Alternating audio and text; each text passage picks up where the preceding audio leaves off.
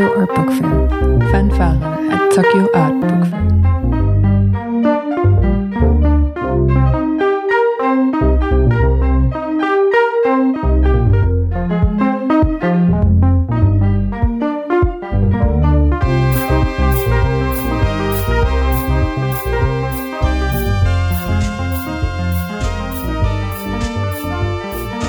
Hello, this is Fraak here from Fanfare. Dit is Femke Dekker van Jij Ja Nee Nee Nee. And with us is also Miguel Abas Gomez, who is taking visual notes while we speak that you can find further down on the page accompanying this conversation. We're here for our third session of um, discussions we've been having uh, around topics of graphic design and current events, hosted by Fanfare, the Amsterdam platform for graphic design.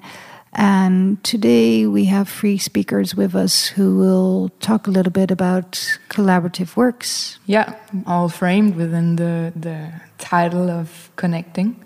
And um, that is perhaps the title that also need a bit of explanation very shortly, as we will address it a lot in the conversation.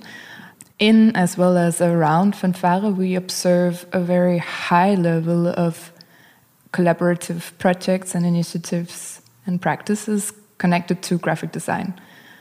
Whether or not this is Dutch, that's something that we can discuss in the conversation. But um, most importantly, we find it very interesting to talk about and to reflect on what it means to connect and collaborate within the discipline of graphic design. And to do so, we have three very different uh, practices or. Joining us at the table today. Exactly. First up is Roger Willems, who is uh, runs a publishing company called Roma, uh, and also has a space here in Amsterdam uh, where he presents various installations, uh, lectures, and presentations by graphic designers. And the space is called Enter Enter. And next up, we have Hackers and Designers, which is a collective existing of more people. But with us is Juliette Lizotte and Anja Groten to talk about their different inputs and practice. And also joining us is Karolien Buurman, who is involved in the publication NXS. Uh, published, uh, used to be published twice a year, now going back to a one a year time publication, but uh, very informed by collaborative efforts to publish. Yes, the conversation goes many different directions, and I guess it's just. And addresses a big elephant in the room. Indeed, as well. Let's go.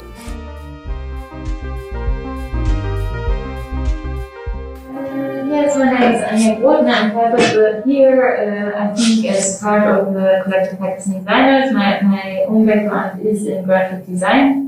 I'm trained as graphic designer in Germany um, and, and in the Netherlands. I did my master in uh, design at the Sandberg Institute, where I am now also uh, the course director of the design department. And so, yeah, I do have a connection to graphic design and design. And with hackers and designers specifically, I think we are looking more uh, at the cross section of design with other disciplines and also maybe even question whether disciplinary boundaries are all that uh, relevant anymore actually, and not, not to say there's an answer to that, but uh, uh, I guess it's something that, that we are uh, interested in exploring.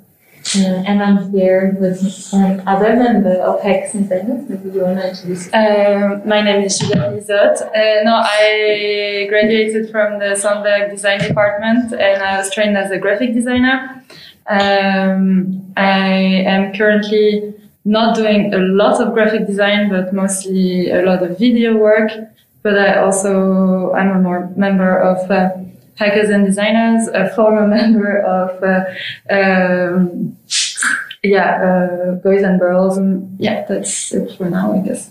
Mm-hmm. Uh, so my name is Karolien Buurman and I am the, um, I'm running a research and design studio called Paradyme, and I'm like mostly responsible for the research there and creative direction. And uh, Paradyme is a practice for visual culture. That's how we like to call it, um, because we really investigate like how visual culture manifests itself, but also how it influences the designer as a as a maker and society in general. And um, I run um, yeah artistic research platform called NXS, uh, which uh, Juliette was also part of, and um, which is um, I see that maybe a little bit more as an artistic project than rather than just a design project, as it is very much about um, co-creating content with others. And what we mostly focus on is researching the self in the age of digital technologies. I don't know, can talk much more about that, of course, sure but uh, maybe as a short intro, could start with that. Yeah, thanks. yeah, I'm uh, Roger Willems. I'm also trained as a graphic designer and also graduated at the Sandberg Institute of Graphic Design. Um, and I run Roma Publications, a publisher of art and artist books, and since uh, 20 years already, which was first like a side project, but uh, gradually turning into my uh, yeah entire like uh, full time job. And besides running Roma publications, uh, last year, May, we moved into a new studio at the Nieuwe Herengracht, um, which was the former office of uh, Idea Books, our distributor. And there we rent, rent the back space and we have the, the free, the, the front space um, available for uh, presentations. Uh, we call it uh, a space for books, enter, enter, a space for books. Um, yeah so the, the idea is but maybe we'll talk about that later but that's uh, my double role at the moment mm-hmm. um, basically making books well maybe we can start with um, your backgrounds in the sense that i was wondering uh, you all have a practice right now which is maybe a step away from uh, graphic design. Uh, but I was wondering, if for Colleen, you don't have a background as a graphic designer, but I do feel can you tell us a little bit about how your current practices are still formed or shaped by uh, your background? Okay, yeah. I, I, don't see too much as stepping away from graphic design, but more an enhancement, yeah. maybe, or like an extension. Yeah. Yeah, I don't. Yeah, I wouldn't like uh, I'm, I still very much feel connected to design and graphic design. And I, I think uh, I was one would be aware of it, you know, when even if I engage in community, uh, community organization, organizing workshops, and I do all of that kind of with the mindset of a designer.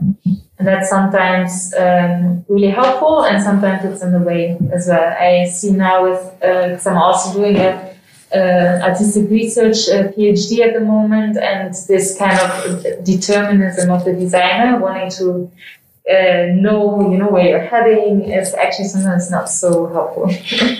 you want to like browse and explore and question, dig deeper, and if I don't have a purpose, I find that very challenging, but also very interesting. Mm. Yeah, I, I, would, and then because this is a conversation that we've had before with others as well. And I mean, for instance, you just said yes, there's a difference. You know, I see NXS more as an artistic practice. Uh, for me, as an outsider, because I'm neither a designer nor an artist, um, I see them very much as an artistic practice uh, uh, in the broadest sense of the word. And then it does feel like I know when you say. Um, that you still feel connected with the design practice, but there is this distance. It's almost like a negative connotation with design, whereas I feel that design has shifted into this larger conversation that we're having. You know, design can be so many things. It could be an autonomous practice as well as an applied practice. It could be completely commercial or completely autonomous. Um, Maybe Juliette, you, you said you're a visual artist and a designer as well. Do, do you feel it's the same practice? Um, I think that, uh, I mean, for me, yes, it is because it's my practice. or like I bring the two together. But um, um, yeah, some projects are definitely more design oriented, uh, like books, uh, publications, or uh, sometimes yeah like whatever like a logo or something for um, a friend or an um, artist um, so yeah i don't I, I, think that's the nice part about the netherlands actually is that the the borders are very fluid between art and design. And I think it's pretty comfortable here to be to yeah to be an artist and a designer and it's not weird like nobody thinks like oh can't you just choose like a, a side?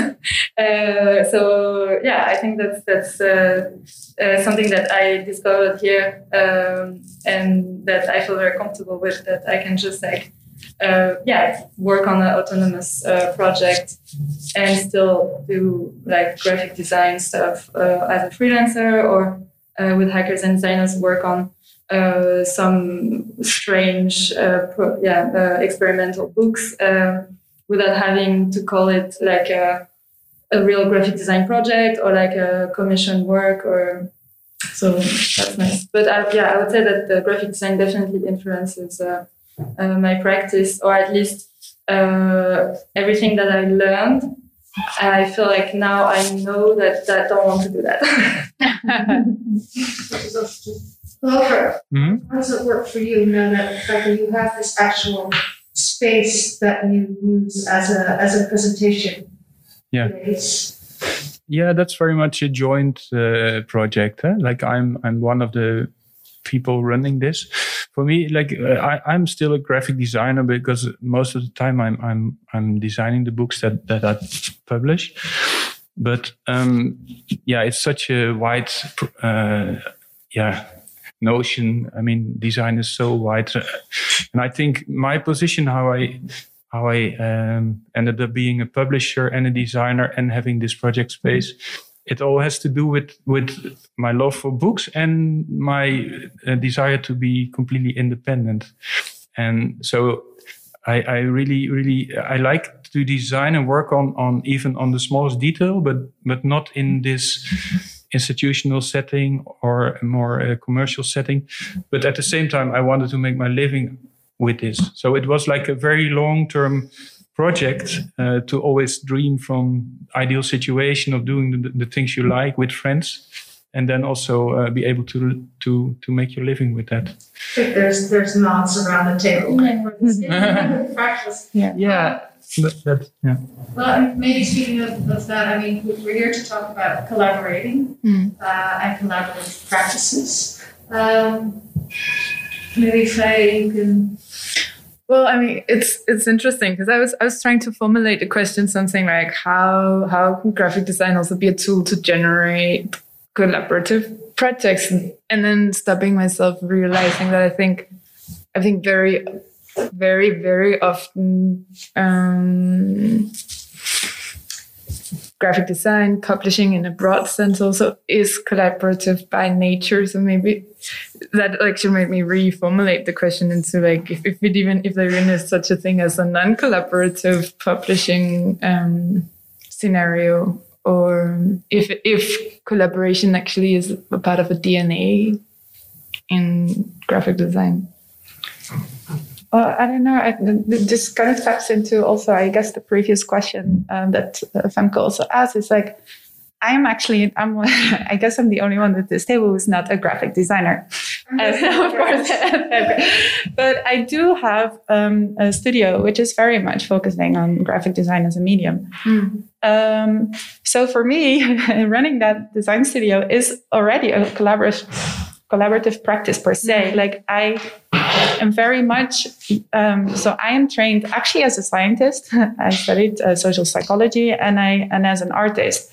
And so for me, um, like I'm bringing a lot from that into this design studio, but I'm not the act- the actual one like creating the visuals. Like I said, I do more like creative di- direction, art direction.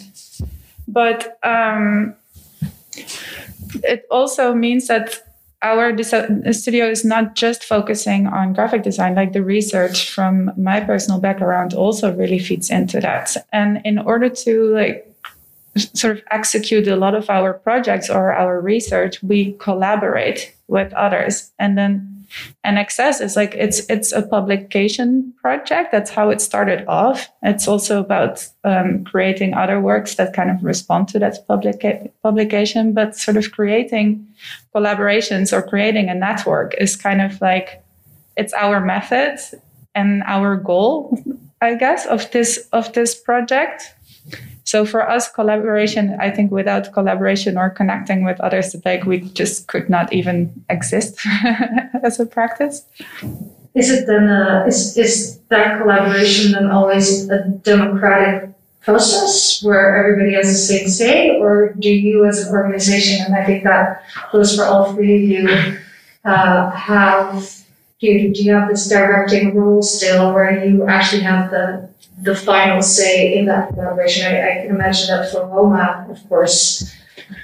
Yeah, I'm also thinking like I think like your whole project or having a publisher that's that the design is a part of it and i i really like yeah, it's a really a collaborative project it's like a platform that you share with people but the design can be a very personal element and uh, so when i work with designers that that come up with proposals that we accept I, I try to give them complete freedom because i think there's also a quality and like a personal voice uh, and that can be very much like a, a distinctive graphic design uh, element, but it, but that's that's just a, an element. Like, um, yeah. So so uh, it's it, sometimes I, I, I let it go. It's more the decision to be a platform, and sometimes you're completely democratic, almost. Uh, yeah, but I think it's uh, it's a, yeah. There's not uh, one way to look at it. Uh, yeah. I'm looking across the table, seeing. yeah, I think I, would, I really want to say we're like a de- like collaborative democratic organization, but I think it's also a bit. Uh, uh, yeah, I, don't know if, if, we can live up to that, and if anyone can in a way, because it's um, it's also a question of like how much access do you have, how much access do you give, and uh, also like what tools are you working with um, are those accessible to everyone? So we, it's something that we strive for and it's really important to us to think about how to be inclusive uh, in the way we organize things. But uh, yeah it's a struggle. And i think it's something that's often forgotten or like not talked about too much when you talk about collaborative practice. Very always very um, yeah, a bit fetishized or like um, uh, talked about in very positive terms, whereas it's actually quite like hard and really uh, not all that glamorous all the time. And uh, um, so I think yeah, we try. We have our our ways, but we are like also constantly revisiting what it means to collaborate. And one thing that we have been talking about for a long time and never felt like felt the urge to do, but now finally got to uh, in the last uh, workshop program that we organized is like writing a code of conduct, for instance, to make sure that we don't just assume everyone's on the same page, but really make it more explicit and make us also our agenda a bit more explicit to people. Because I think in order to, to collaborate in a very like um, inclusive way, the, you need to be also really explicit on where you stand um, and, and what's important to you as collective, and also where do you not agree with each other, and what are contingent points, and also weaknesses, vulnerabilities of the collective. Mm. It reminds me a bit of a project that we've been working on for a very long time as well. It was about the display systems, and then because we were trying to collaborate across organizations, it became as much about these two, um, I don't know, studios, organizations coming together and having completely different um, patterns, maybe even con- being confronted with one, one's own patterns only in the context of the other group.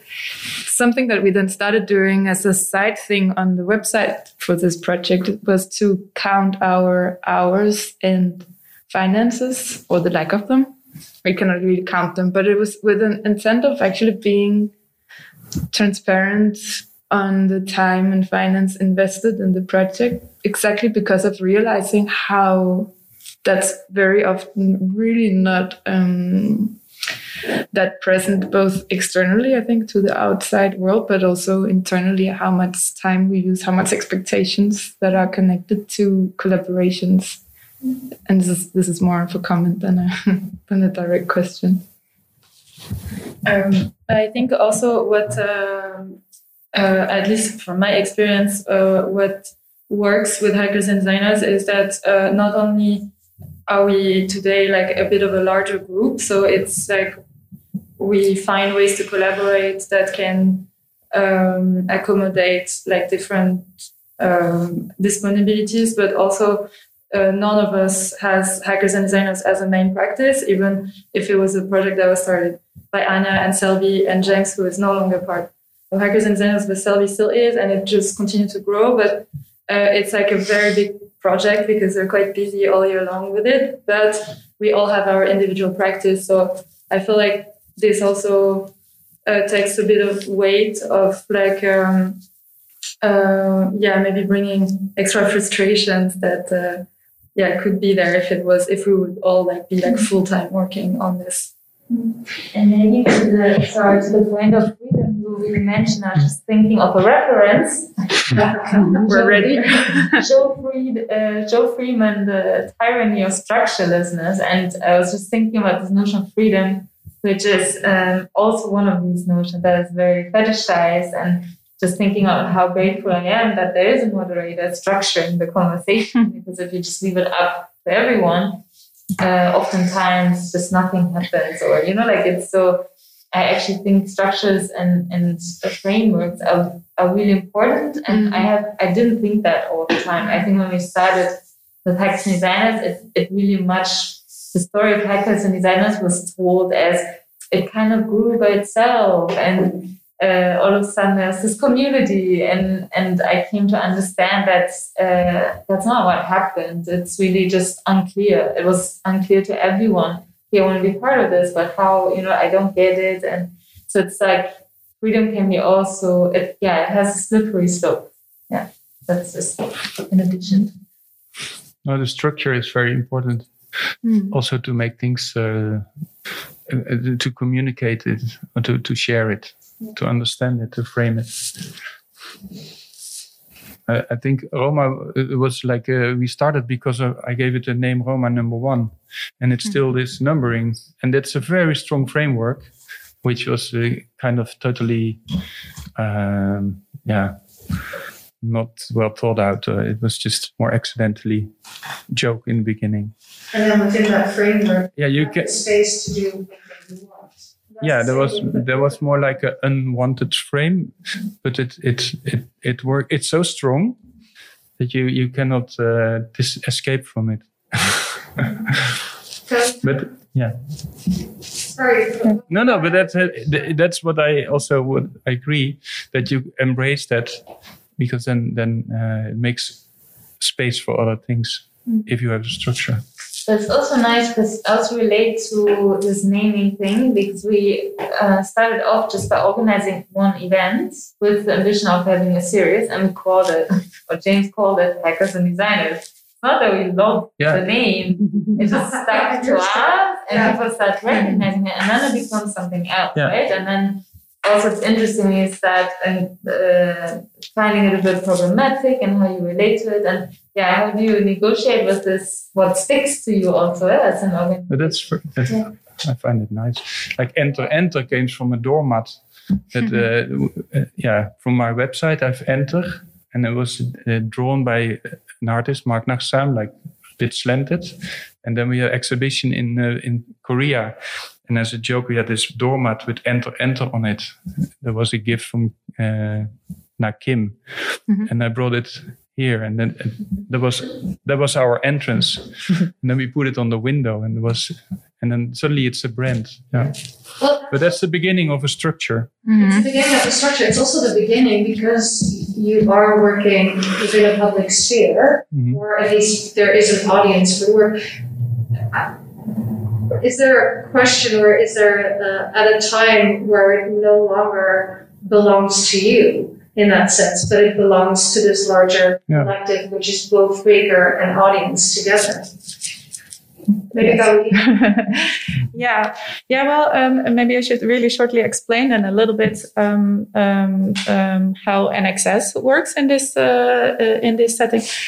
So um, it started off as a publication, um, and we've made five so far, and um, and then we actually moved on to other formats. Like we've made uh, uh, movies, like art installations, all kinds of of um, events. Also, actually, uh, in collaboration with Fanfare exhibitions. And but it started as a publication and the idea was that we would create um, a responsive network. So we would start with one um, contributor and it could be a, a visual artist or a writer like basically anyone who could create content or has something to say about the self in the age of digital technology or the specific topic of that publication.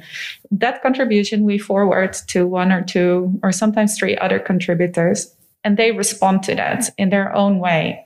So, and then kind of like a chain reaction evolves. So it's like other people responding to that. So in a way, um, we, we completely lose control in a way. Of course, we pick the people, but even that method we've changed already. Uh, mm-hmm. So we let other previous contributors now also recommend um, uh, people so that we just don't, you know, fish from the same sea all the time.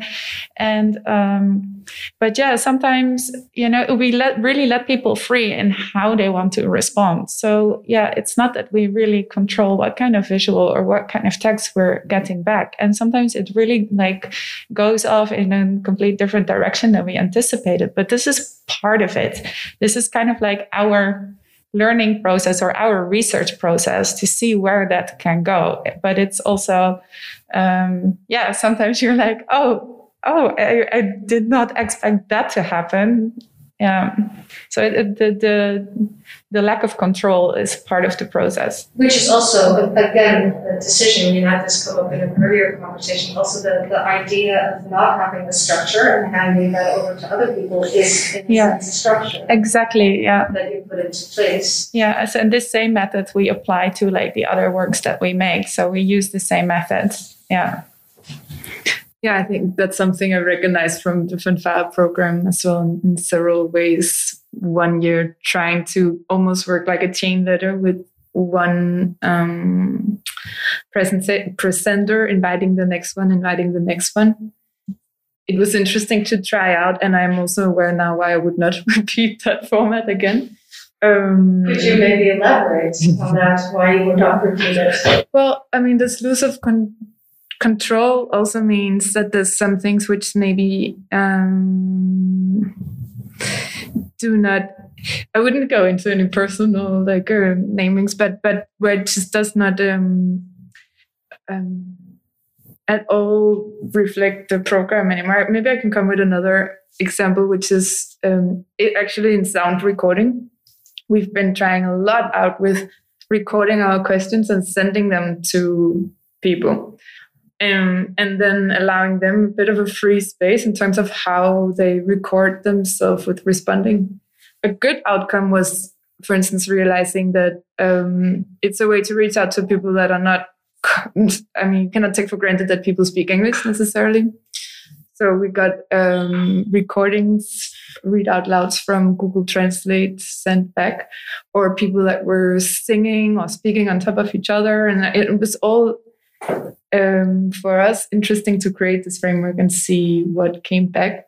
But at moments, it also meant 45 minutes of someone reading out loud something in a very dry tone. And it, we, we almost cannot even edit it through because it's, uh, because we, yeah, because it becomes very, very dry in the long run. But then we've set up this format where we, where we share it equally because we treat the contributions equally yeah, that was maybe a bit of an extended example. Lots of control. I was wondering if you're looking at Roger now and seeing if, if he has a similar story to tell, or if you've always been happy with the outcomes. No, not always, but we try to reject it in advance.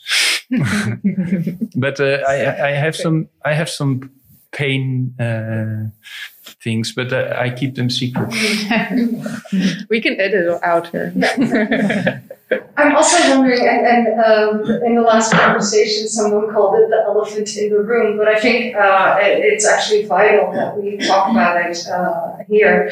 Uh, I mean, all your, um, which is COVID 19, yeah, we're all wearing masks, by the way, which is why we're sounding a little muffled, um, but in safe distance. Uh, no, the, the thing is, what I'm wondering about is that all your practices uh, are not only dependent on those collaborations and, and the audiences, but uh, are very much, um, you know, take place in the physical sphere. So I was wondering how and uh, how did you adjust your practice in the last year and, and what it means to you, maybe some revelations, uh, some positive insights, but maybe also some negative stuff. I don't know think we've all been struggling, but we've all had some revelation.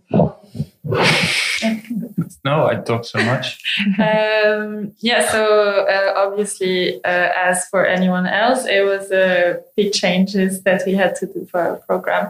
Um, the Summer Academy uh, got I, every year we organize a summer academy. As it sounds, it is a yeah alternative pedagogy program happening during the summer uh, here in Amsterdam.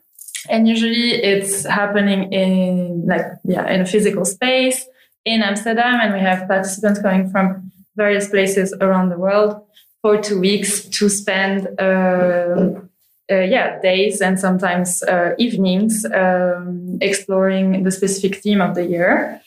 And this year, because of uh, COVID 19, we had to rethink a bit how to organize this.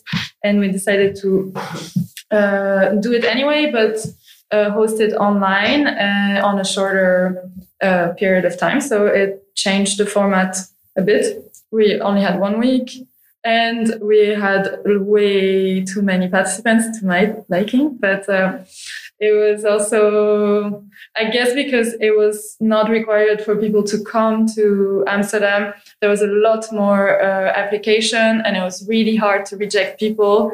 And even if we did do like a huge selection because we had a lot of applications this year uh, we still had all together with the workshop givers the participants and ourselves i think we were like 80 people which is like quite a large group when you have when you want to like try to get to know other people, which is also the yeah aim of these summer academies. But um, yeah, so it's it, yeah, it definitely changed a lot, and um, yeah, I don't know, like I think it just like everything was a bit. Uh, uh, upside down for a bit, like mm. uh, reorganizing. And uh, the summer academy definitely was like in a different shape that it was, but I think that it was also um, interesting and challenging way to explore the theme of this year that is uh, called uh, network imaginaries. So I think that was like a very hands-on way to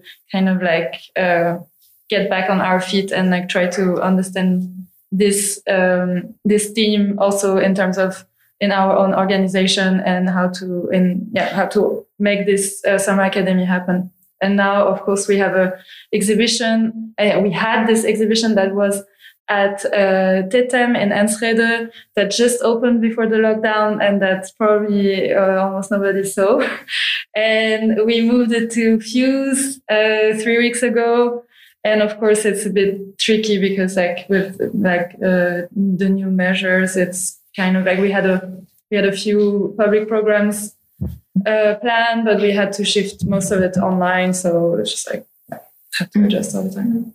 In the context of this uh, book fair in Tokyo, which now is a virtual book fair, maybe it's also interesting to hear hear a little bit about um, how you tackled this New York yeah, book that fair. that's came out from frustration okay. Yeah. No, I, I'm personally, I in May, like in March, when it's kind of started uh, for for us, um, I was kind of relieved because I felt the whole world was overheated somehow, and I, there were so many things, you know, in the agenda, and going on. So I felt like, wow, everything can be cancelled for a while and we take our time. And I started working on a few bigger projects that I I spent a few months working on, which I would normally like, uh, uh, like, yeah, I don't know, ex, uh, uh, yeah, I, I wouldn't have time to do that. But then, especially uh, end of August, um, after a summer break, I felt suddenly very disappointed that everything was cancelled, especially the book fairs, which is uh, for September. We are always in August, we start already preparing ourselves for the New York Art Book Fair. And we, we ship stuff and we produce small things. We invite friends, we make plans. And it felt like a, like a, like, like a gap that this was not, um, yeah, in, in uh, coming up. And then, um, yeah, we thought let's let's do something to to capture this this also this desire, this this energy, and we decided to copy the room C of the New York Art Book Fair, which is a room that that for the last five years, I think, um, we were placed by Printed Matter, and then we always met a group of publishers um, that um, kind of felt related in that space. So we we thought we we will make this specific room in the Enter Enter for the month of September. So instead of a, a busy weekend, we, we, we spread it out over uh, the whole month. And then, uh, yeah, we, we, it, it was not not the same, but it, at least it had something like okay, we can put a table on, and we we, we, we because you work with with books, you work always for this uh, uh, moments to show it and to share it and to to see what people think of it and to to meet with the artists and uh, the designers. so that was a bit like a, uh, yeah stand in for that. And also, the fairs themselves are, are very much a, a networking tool. It is about meeting your fellow. Yeah, yeah, yeah. It's it's it's a very social uh, moment, and yeah, and uh, yeah, and I thought this could could be nice if other people also do a room somewhere else, and then we send stuff there. But um, yeah. Did that happen? Yeah. Um, something. I, I think uh, there was something, and uh, not not really like I I could imagine. No, no, it's like the Tokyo Art Book Fair and New York Art Book Fair. They are trying to do something online. Mm-hmm. Um, yeah.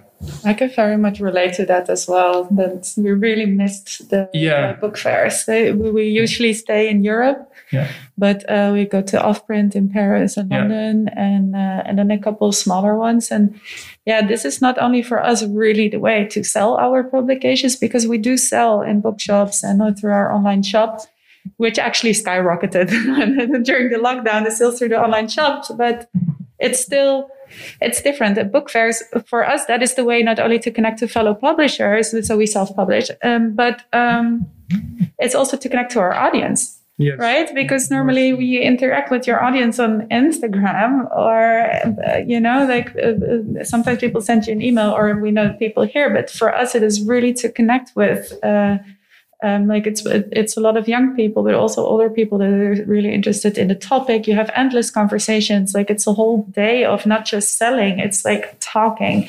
Yeah, I really miss that.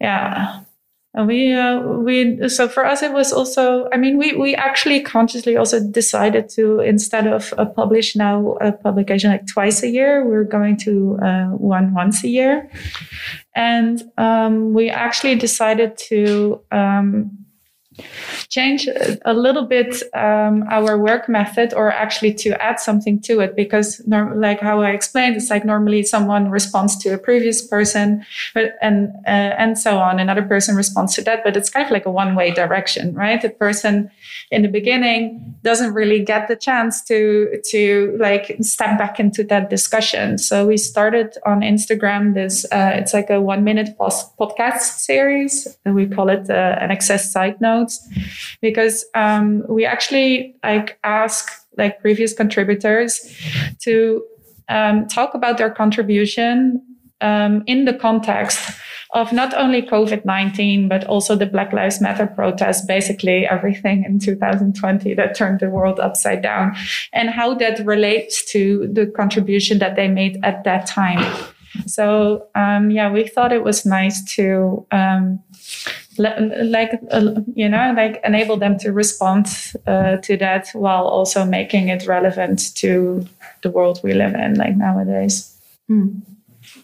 Yeah, I just wanted to say like um, uh, just some thoughts about this idea of like staying connected and, and having like this network function of a book fair. I guess when we were um, discussing whether or not we're gonna um, pursue with our plans for the summer school, um, yeah, there were also some people who were really like, yeah, no, I'm not really not interested. I'm just always online at the moment, and I don't want to do that like for a whole week, and it's so tiring. Um, and of course, everything we do with hackers and designers really lives in a moment of exchange and we we it's really about like that hands-on aspect of taking things apart you know like working with electronics and really trying things out and doing that together is really the insightful moment or that's what what makes this uh, uh, yeah unique experience. Um, but then at the end of the day we also came to the realization that uh, we are a community and it's um, yeah we, we really felt the need also to show solidarity and find ways to stay connected and whatever means you know it uh, it takes and of course everyone is in the same boat. So eventually we we uh, yeah we decided to go for it and and really give the the space for people to explore means of staying connected and collaborating together online and really ex- um, yeah experiment with that. So not so much put all the pressure on people to perform as they would usually, but really um, also give space for glitches and be patient with each other and really nurture that atmosphere. Um, so yeah, at the end, I'm really glad we did it also because we have now a lot of experience on what works and what doesn't, like which tools to combine to make it a bit more pleasant for everyone and um, yeah, so I think this idea of staying connected is, is really uh, is really important because a lot of people, when I think also in Amsterdam, it's like a huge expat community, and people moved here maybe recently, and you know you come to a new place, and and then you know there's like no way of meeting people right now. Like there's you cannot go out, you cannot party, you cannot do anything, and it's just really. Uh, depressing, no? Uh, yeah, you know, it's yeah, it's really important to still, yeah, to, yeah. to try and stay sort of connected. Can you maybe give some examples? Because I think it, it goes way beyond, you know, the, the connection between hackers and designers. I mean, the, the previous conversations we had were, for instance, on education, mm-hmm. where, of course, our, our entire system has changed. Yeah. And I was wondering if you could maybe lead us by some examples. Mm-hmm.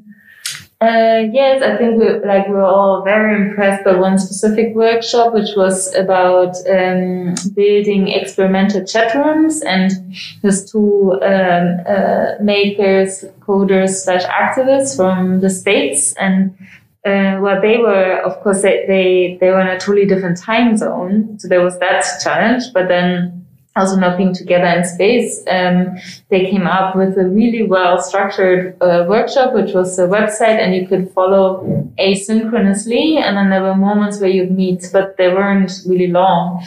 So you would have materials, and there would be moments, for instance, also where uh, people made meetings on a um, collaborative notepad to discuss an issue and um, and they had uh, structured really really well talking again about freedom and structure. Um, that uh, yeah you really felt like taken care of. And uh, and there were a few of these examples that uh, that were really nice. And I, I, guess what helps really is to combine tools to not only rely on video call but also have things to do on the side or when uh, technology breaks that people can still have another way of um, joining. And being an educator myself, I, I really try to use as yeah as much as possible technology in the classroom to still include people because if you're quarantining or you have a cold, you, you cannot join. And um, and there are uh, devices that allow you to uh, still be part of the room. And so I think it's it's really important to um, to really exchange about these things very practically. So like I, if I find something that works, I send links and say, mm-hmm. by this. This is really working, and uh, it's also not co- like what's also important is if uh, if you deal with technology, um, there are a lot of people that have uh, a lot of anxieties about it, and that's something also really to address and and take time to explain and not assume that everyone is very comfortable doing that and. Can you give an example of something that really worked? Yeah, I'm a big fan of the Jabra conference speaker. The what kind of conference? Jabra conference. It's something like a yes. box. Yeah, yeah, and it's like a speaker and a microphone, and Mhm. uh, it works really well. And it's not what's important about that one is that it's not uh, reliant on a specific software, so you can use it with Mm. your bra with Jitsi, but you- not only with Teams or something like that. So that's also I'm trying also to find open source alternatives and. Quite resilient in uh, defending Jitsi over Zoom, um, which gets more and more challenging. It does. I, I remember being like in the first lockdown, being extremely opposed to Zoom, but when uh, you know society at large, I think that is something what I find really interesting that you're saying is like keep it open source and having a conversation also where we you know exchange ideas of not just how to deal with now, but how to deal with all these issues that matter to us. But that um, I think this lockdown kind of pushed us in a way to limiting uh, our communication instead of enlarging it. Also because, you know, through education, uh, being an educator myself as well, I now constantly work through Teams, which is not my preferred environment for art education. Mm. Especially also because it's this moment where there's somehow a room for, or hope at least, for establishing new. There's not necessarily already, um, what is it called, like uh, traditional patterns in how people communicate online. So there's there's some kind of a possibility in in seeding or planting Yeah. the idea of And what tools to use. What I also notice is that just keeping calm and patient is really the only way of going about it. Like Yeah. there's no point in, in stressing out and all of a sudden there's someone breaking off in the middle of that talk, you know, like no point. We can all stress out now or we don't. You know, it's and uh, yeah, and yeah, it's a bit um uh sad, like for instance with Jitsi, because it is now getting more popular, it's getting also very glitchy. So um, I've been moving to the Jitsi instance of the VAR. They have their own uh, Jitsi, which is more stable at the moment, but it might change tomorrow. So it's Mhm. yeah, keeping each other informed about that practical stuff. I think Yeah. really important. Yeah. So it seems like in the context of like talking about collaborations or connecting that on one hand there's yeah there's this lack and loss of um, physical meetings but then on the other hand there's also both tools and um, other kinds of networks that becomes possible for instance that you talk about the summer school um, having more applications than ever before, or that you can set up the New York uh, book fair here in- on a canal in Amsterdam, or at least a room C version of it. Do you experience then in any way? Um, yeah, has, has it changed your your collaborative um, reach or your collaborative pa- patterns within the last yeah 2020? Well, I think we were kind of awkwardly non-digital in a way, with, Mm. especially with NXS. Uh, we publish in printed form and not online. And um, so the fact that we're already doing this podcast series that is then um, on Instagram is already like for us already a change. And we're also really discussing about like starting to publish online Mm. because it's just um, you have to think in that direction now. So for us, it definitely uh, changed our way of thinking of okay, how do we make ourselves more visible and accessible? Mm. What I also find really interesting is what you said Walker earlier is that you actually allowed yourself some time to work on larger projects. I also have a feeling that this time should lead maybe to Yeah. less productivity but more about reflection or quality because that's something that I noticed in the beginning, especially in the beginning of this year, is that people were still producing like crazy, and especially the, the invitations you would get for Mhm. like online gatherings was overwhelming. Whereas like I'm, I'm really interested in, in seeing this, maybe to step back a little bit more, which is kind of taking you out this collaborative setting and actually getting more back into yourself and, and into seeing what you want as an individual, maybe, or um, in your case, then still as a group. Mm.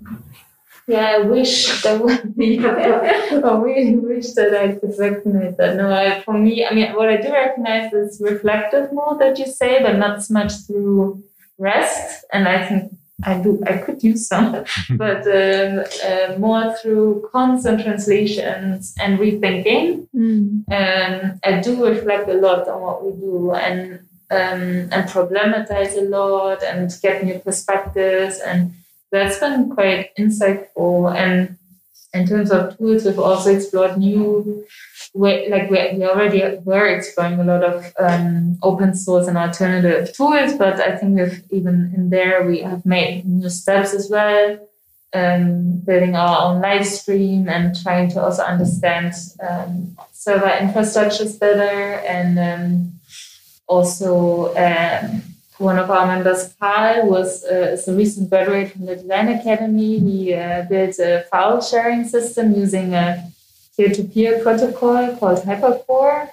So just using something that's not, you know, the, the internet as we know it, like all of these, so that there, there has been a lot of um, reflections and rethinking, but so far not, not, at least for me not so much you were reading a lot of books at the beginning i remember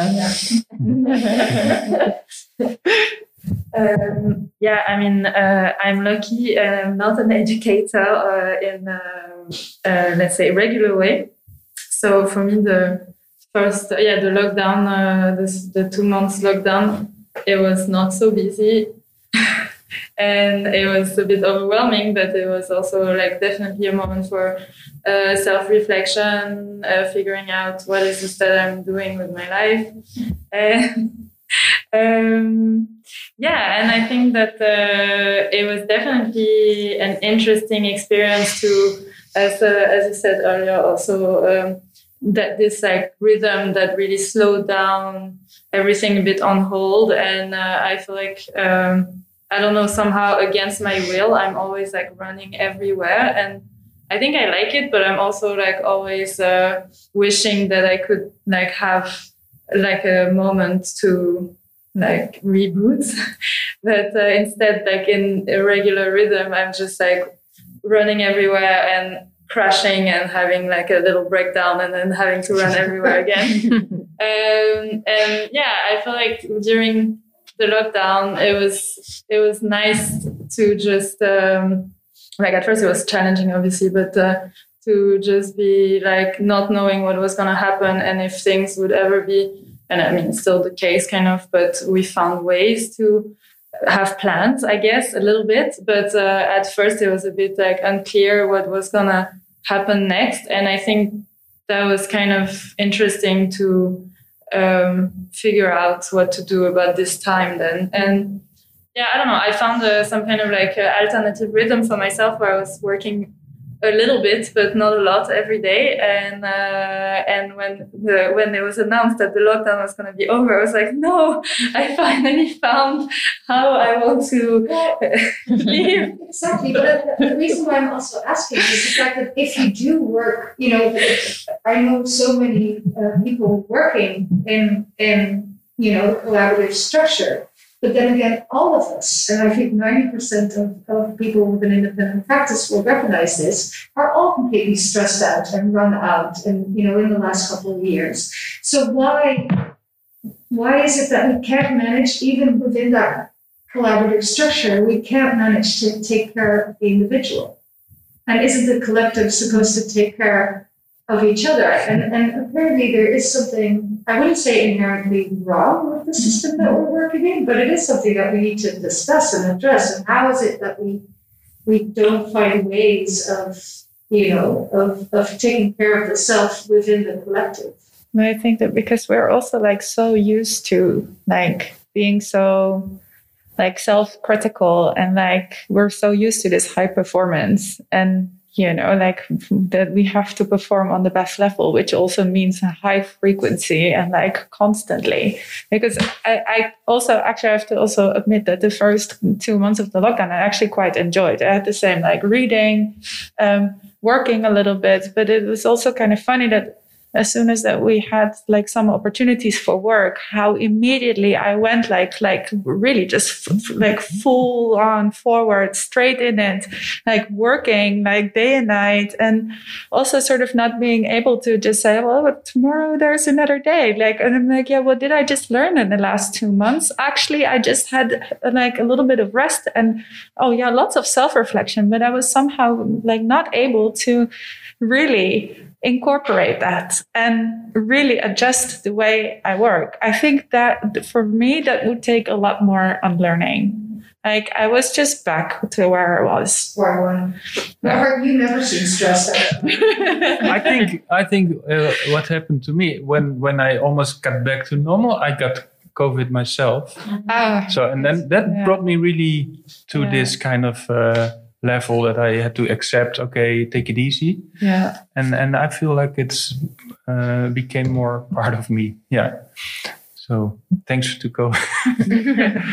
no, but it was like, uh, yeah, it's also a very good uh, reason to to to keep it uh, bit to slow down and to, to put things on hold and only do things that are really important. Because it took me a month before I was back to my normal energy level. Yeah. But uh, yeah, of course, I know what you mean. But I think my practice is a bit more uh, based on this uh, relaxed, yeah, pro, uh, yeah, attitude. But um, still, if I, I never try to grow with with Roma at least, and with with uh, Enter Enter it's a bit different. We have to find out. But with Roma, it's kind of a, a maximum of 25, 30 books a year. Um, but this dropped down to between 15 20 for this year. And also sales sales go down. But i kind of enjoy also that that because i find it to work on this limit of 30 books a year was also uh, almost too much. But i know from other publishers uh, yeah you can grow. You can easily become a publisher with 150 books a year and then uh, you're you're you're just uh, directing many people. And but so i keep it small but but still i also faced kind of a limit. Yeah. And now there's a bit more margin after this year Yeah, no, I think growth is, is also a subject that, you know, we talk about our own practices. And It, it's, it is expected, especially if we're dependent on funding. yeah well Um, there's this demand for the growth of your organization, or as they call it, professionalization, which kind of is inherent with growth. And I wonder, you know, for all of you, uh, how that goes. In your career, it's a bit scary i think. Yeah what's coming. Yeah Yeah, no, it's uh, I had literally in mind what you just said. The hour was about to respond because I find it also actually quite uh, challenging not to grow, or like it seems also you, it takes a lot of effort to stay small because there's so many that, like uh, expectations to professionalize and uh, so sustain all of these But it's also weird that that professionalization then is, you know, kind of connected to growth.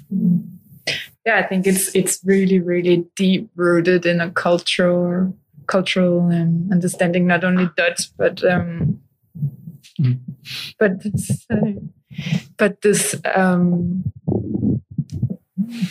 this this effect that staying small is almost more of a choice than than uh, well, I mean that sounds very privileged actually, but um, but that the expectations can be that you grow and that that's connected with success.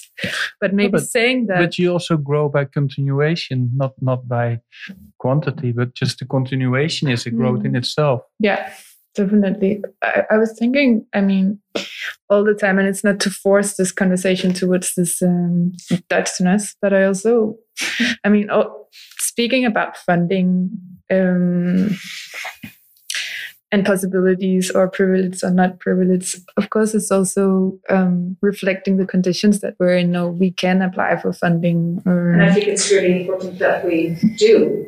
and that we have the system in place where you can apply for funding. Mhm. But that being said, No, So- true.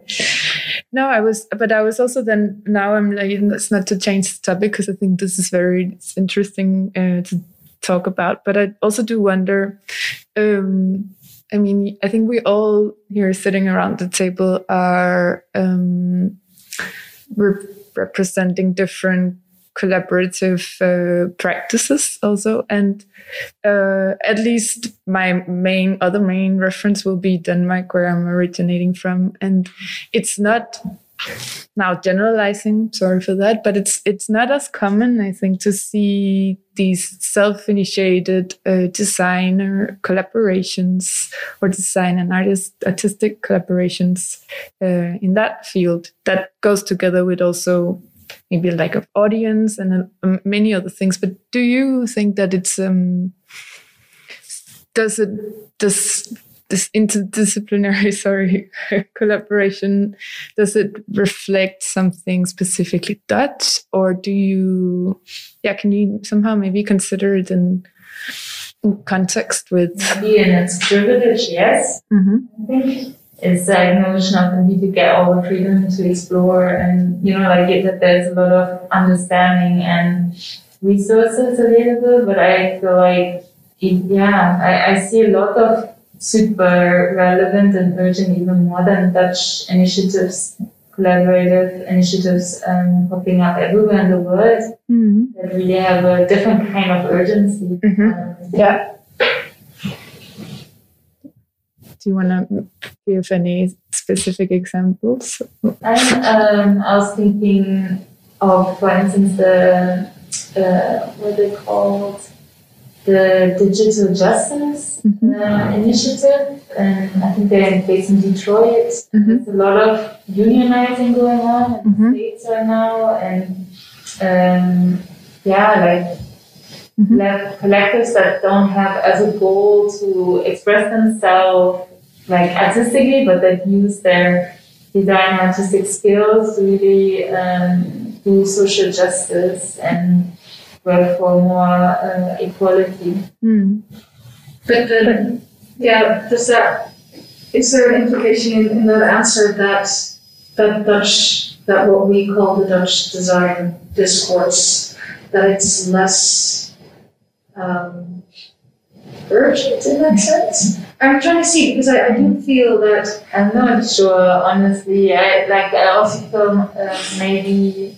Uh, yeah, I don't want to be ignored and just saying something like that. And I'm I'm uh, also trained in Germany uh, as a graphic designer, so I don't have this. Uh, I don't know. I don't feel like um, I have the authority to say make such a bold statement. But I feel personally, from my own position, speaking from my own position, I feel very privileged. Yes, and I feel like the individual is very present in a way, even in collaborative structures. It feels still like we do it because we can and should, and you know, I guess this, um, yeah, it's just, yeah, I think there's maybe a different sense of urgency here, Mm. maybe somewhere else in the world right now. Yeah, I'm also I'm just speculating, but just thinking about what you just said about this sense of urgency, but also how you're how you're educated in Germany. So, I mean, maybe like talking about then maybe Dutch design in general is uh, still sometimes a bit vague to me nowadays what that actually means. So maybe it makes more sense to then really look at like the educational institutions, like that's the conclusion. because also not every uh, uh, design education that you can get in the Netherlands is the same, but I do think that uh, I think the building is collapsing. Someone fell. Yes, scaffolding. yeah. um, anyway, um, and I think, um, of course, we are all uh, uh, Sandberg uh, children or Rietveld children. So, um, uh, I- and I think that um, uh, also the Sandberg, of course, is also very much known in like really like pushing um, this cross-disciplinary education and and and um, uh, looking at things and like collaborating is very encouraged. But yeah, I think that um, also knowing from like design that um, it's about graphic design, but you're very much encouraged to work with other all kinds of services, you know, to express that. So, and I also think that Dutch um, education it's very critical so, like almost like radical, what would be in other con- countries considered radical, it's very much institutionalized here. It's almost like you're, you're being almost sent from school if you're not radical enough. other places used to be the other way around. Um, and so I think here it is kind of easier to to incorporate this um, this hybrid um, yeah or so to sort of um, create a hybrid practice out of that. While maybe other locations this kind of like comes into existence out of urgency because you really want to tap into something that is really going on there and you look at what is at hand and what you can create with that. While here you really have a lot of freedom to experiment that with that in art school already. Just yeah, thinking out that. actually the conclusion of, of the conversations we had earlier as well and that that what dutch design uh, then is is more of an expanding and, and always changing conversation on how uh, to both engage with the world as well as trying to solve certain matters, you know, very specifically, but also to engage in a more speculative form of discourse. Um, and that that is what makes Dutch design, although it is a very ugly word, I have to say, it's like whenever I hear it, it's but I do feel that within our education system, and at least within art education, um, and I think that's also the reason why uh, uh, art schools in the Netherlands attract so many students from abroad, is the fact that we do have this infrastructure uh, that allows people to discover you know themselves as designers and as artists. Yeah and it's exactly this these aspects of um, of a very international community being here. And uh, also uh, the possible the funding possibilities that maybe were here more in the past but still nonetheless exists. Um, and the, an audience that also understands or appreciates um, design also as an um, independent or um, let's say as something that can be on display. Um, and that all that together i think uh, especially in the in the talks on education or learning um, also makes it possible to have these these educations that are very much um, centered around developing a critical position or awareness of one's own profession, at least. Uh, yeah, you're now very much part of that education yeah. system in the sense that you are the course director yeah. of the design department at the Sandberg Institute. Mm. Yes, I should be careful as well. No, you're not representing. no, but I, I, am interested in, in seeing like now you are actually you're part of that design system. Yeah, and I'm actually wondering how far it is really still true this uh, this idea that uh, people come to Netherlands to, to really. Um, uh, I think it, is definitely true to a certain extent that they that they know there's a space maybe to explore what they're really interested in from their own sort of uh, fascinations and urgencies, but also I think this idea of Dutch design is also a brand and people see it as such and the same counts for diplomas. Like people come also to just qualify and go back to where you know they, mm. they come from to, to, to be able to show uh, I have that qualification and what then oftentimes doesn't hold is that uh, yeah that people actually have a realistic future within the Dutch context to sustain their practices here. And I find this very problematic, especially with people coming from outside of the EU. Um, uh, yeah, sometimes I feel very challenged or like, uh, yeah, it's quite heavy on my shoulders to accept people from other realities because um, I know also what, what it's like, uh, yeah, I, what, what, it's like to be in the Netherlands. And Um, and I'm, as being part of the EU, able to sustain my practice the like modest practice. Um, but if you come from places where you have like enormous study depth, you also your, your uh, cultural context maybe also uh, demands from you to care for your families and all of that. That's not what we can sustain here, and that's I think not so clear for everyone who comes here. So I think we also have to be careful in how we present um, the Dutch design world, or you know what it offers to everyone, because it doesn't offer that for everyone It offers that for you know people that have privilege, and I think that's also usually the people that study here are very, is, is more privileged uh, people. So, thank you. Yeah, and I'm also curious actually because we do speak often in terms of critical, like critical design education, what that actually means. I think that's been also becoming a bit of a, a synonym, uh, synonym for talking about I don't know, cutting edge or innovative design practices, but I think the notion of critical design or criticality is also worn out. Mm. Um, yeah, so I'm also just curious, like critical of what, and uh, from where and I think it's it's nothing in itself, right? It's like you always have to connect it to something. So uh, I wouldn't just say like Dutch design education is more critical than uh, education in other places in the world. It's really you have to see it in context. Yeah. Yeah, and I think I mean when we were talking about learning, we also we had um, um, Roosje Klapp from the KPK and Jürgen from Sandberg and David Bennewith from the.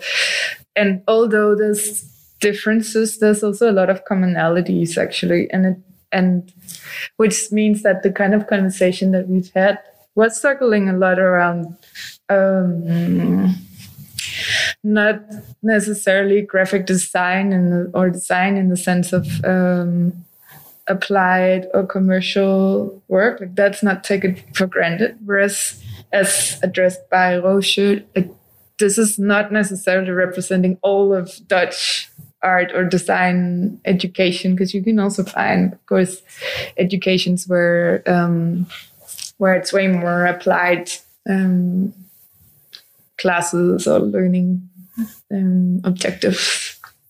Or the opposite like in the academic world. And the opposite, of course. But uh, for me, coming from um, from France, where I before studying at Sandberg, I did a full courses in uh, graphic design. Uh, it it felt like a really big change. And I actually, when I was when I was in my final year in France doing this kind of master, I had to write like a thesis, and I wrote it. Uh, I was writing about uh, the housing crisis in Paris and like working closely with like a squatter collective. And uh, one thing led to another. I started taking a lot of examples of um, like engaged graphic design and starting from like the French tradition, but that yeah like continued but kind of died out, and realized that uh, there was yeah, in in the Netherlands there was actually a lot more. Like the tradition was still it was still a thing to be a graphic designer or a designer in general and have like a practice that is socially engaged and make yeah and build practice around that. Um, so that made me want to come to the Netherlands, and I didn't know anything about Sandberg or Rietveld, and uh, like I had been to Amsterdam once when I was spotting with my dad, so it was not like um, I didn't hear of any of the schools, and I just um, uh, and it was like really a huge uh, surprise for me six years ago to come and to go to the open day of the Rietveld and be like, oh my god, like people have been studying like this, and it's so cool, it's so free, and I like the way I learned graphic design was great. I mean, it was great. Like uh, technically, uh, I learned a lot of stuff, but it was so close also, and I feel like. Um, I don't know, maybe I'm, I'm, I'm wrong, but at least in my understanding of like how design came to exist, at first designers were also artists and like an architect could also make a book and like make paintings and this was not weird. And then it became like very specific uh, professions that if you're a graphic designer uh, you are maybe like making books and someone is gonna make posters and maybe it's not even gonna cross over or like you're gonna be like very rigid about how you make books. And um, and I know like here it's like a lot more fluid and like if you study like I didn't study at the Rietveld but I saw like projects from the graphic design department of Rietveld and it's not graphic design and it doesn't matter or like it doesn't have to be. And I think this is also maybe it's privileged, but it's very refreshing also because I don't think it happens a lot anywhere else in Europe actually that you can just be in, in yeah in graphic design department and uh, do like uh, sculptures or make uh, films, uh, make 3D animation, and nobody taught you the program. You just went for it yourself. So I think this is like yeah quite unique uh, at least from my perspective. Yeah, this it comes to mind that I, I lost a bit track of what graphic design stands for because I'm I'm not in education for a long time, and and I'm I'm a bit monomanic. But but what I I think is there is a long tradition of accepting a graphic designer as being part of the editors like the art that that you are um, accepted as an editor and almost an author of a project and what you say uh, also uh, that makes me think that that it's for me it's almost typical Dutch that is also kind of amateurism in it. Because if if a designer like a graphic designer is involved in the project with an architect he talks as if he's also uh, yeah and also with like inventing like your own you, you you you you learn some tools and you think you can do it yourself. So there's some some kind of freedom in it. But i i, I had to think about amateurism in in a, in a sense mm. but or pretentious. Yeah. Yeah. No but that, that, that's I, I can kind of relate to that myself. I feel also a bit like a self-made uh, professor i have absolutely limited knowledge, but I can act a bit like. Yeah. And, and I think that's that's kind of a nice attitude for everyone in every profession, and mm. like like this kind of stubbornness of of your own belief. Yeah. And maybe that's something that we can afford ourselves. Like also, we are privileged maybe to to take that position, and that designers are also accepted to ex- explicitly take that position and yeah. talk about every topic or have an opinion and I think a conversation. Sorry. No, I think a conversation that I that I recognize uh, from your observation, Juliette, on the on the graphic design department of Rietveld, um, also kind of reflects the, the, like challenging the term or maybe the difficulty also of defining publishing as such. Because I think we, for instance, in Fanfare have been speaking about, I mean, how yeah, publishing is not only print. You can also talk about publishing um, through sound. Or now I'm also think, being reminded that we, uh, Fanfare, in the context of hackers and designers, talked about publishing in space or using display to claim space for publishing. So I think I mean, perhaps running a publishing house will have a lot of thoughts on this yeah. matter. Well, I I like to see it as a democratic um, um, business. Very, very like like publishing means multiplying and and and making things affordable, or also, yeah, by multiplying you you can spread it and everyone pays a small amount to make something big possible. Mm and that's that's really great uh, concept. And it's very old maybe no not so old. I don't know. When did people start to reproduce things? Yeah? Yeah the books with gutenberg yeah. Yeah. No, but i think yeah it's yeah. Yeah. But it's also like the, the the the dark side is this consumerism. Like you can reproduce everything and and, and try to sell it uh, mm. and that may that becomes the business model. Mm. So I'm I'm very ambivalent to to to to do that whole thing. Yeah. Yeah. But, but I, I, really... I, cannot solve that myself. But I'm also feel feel kind of uh, pressure on on my shoulders also to think about that. Yeah. Yeah. And then, then try to make things that you also kind of think make sense mm. and people need somehow. But that's that's a, that that's a uh, arguable thing when is something necessary. Yeah. When you think it's necessary. Yeah, but then how many copies do you make? Uh, what do you? Uh, how many uh, sources do you want to use for it? It's it's uh, yeah. Yeah, but that's too big topic. no, but but basically this this idea of democratic uh, uh, gesture of, of reproducing and, and uh, that's a beautiful thing of publishing, whatever it is, music or uh, books, art or like literature. Just making it public. Exactly. Making it? Making it public. Making it public. Yeah, sure. Yeah, yeah. Or it can Yeah. be very dangerous. Also, I was Yeah, thinking yeah. about the talk we had here at Fanfare with the um, woman who worked at the Russian troll farm, Mhm. um, who, of course, also is a publisher. Mm-hmm.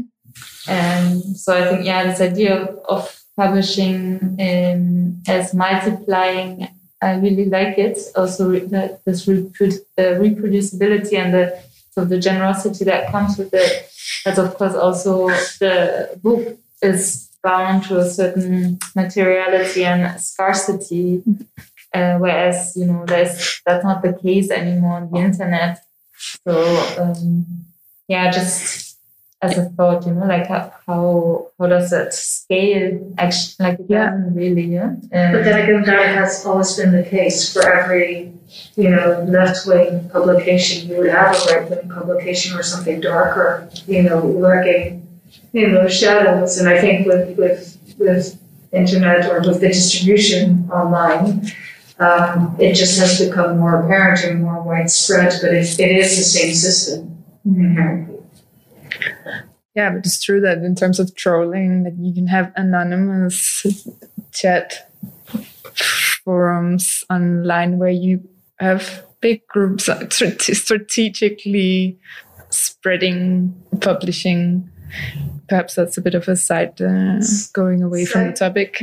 Very collaborative still. it's it's it's very fascinating how no but i mean it's it's really it's very fascinating how how in that such a, a digital context you have um, very organized systems of spreading and then spreading and spreading like um, in order to also have stories or narratives coming together which then are being caught up by um, by social media later on or reaching news, which then becomes a big topic because then it also becomes gets political influence. Mm.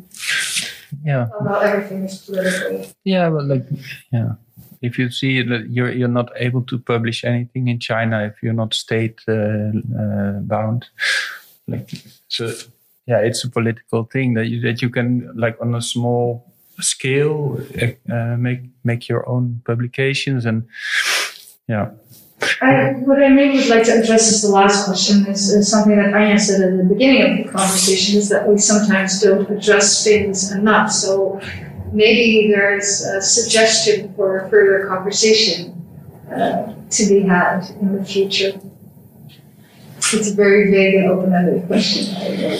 I can say something. Hmm. Uh, we, we didn't we didn't really mention so much uh, one important part of hackers and designers practice, um, which I think is something that can be addressed a lot and often. Uh, the tools we use as designers are very central to our practice. Like, of course, it depends what kind of a designer you are, but as graphic designers, um, most of us, at least uh, the younger generation, we are trained to work with the Adobe Suite. And I think that uh, maybe even if we want to be critical, uh, sometimes you just have to use it because that's just uh, what you learn and that's the easiest option to do things. And I guess um, from a very privileged perspective at Hackers and Designers, we have the time and the uh, means to look into other tools and to make a book very slowly with alternative tools. Mm-hmm. Uh, so that's what we try to do every year. Uh, so we make one book per year, Mm-hmm. very slow. So more open source tools Yes. for designers. I think that is a, a very important conversation to have. yeah especially the, the also the awareness of the tools that we use or of that which was addressed in our last conversation as well where Cosmos Carl, Frederike from Cosmos Carl was here and that's basically a platform uh, hosting links to works elsewhere where a majority of those works are using digital tools in a different way than intended. And i think um, a main drive there outcome is also that by by using the tool differently it makes you think about or learn about the tool as well Yeah. No, and I also think I mean that's we we've been uh, wanting to like also in the same way that we've had this uh, reflection about uh, what what tools to use and how to try to self-make tools or what aspect of a certain tool we want to explore. Uh, it's also I think important at least like I try to take this in consideration all the time in my graphic design choices is what font am I using who made it uh, do I want to support that or not? And uh, I mostly use fonts made by women and there is like a growing uh, library of uh, fonts made by women and luckily there's more and more women type designers but the history of women in graphic design is not uh, um, yeah, very well known, so it's hard, but more and more people are getting interested, and there's very interesting projects.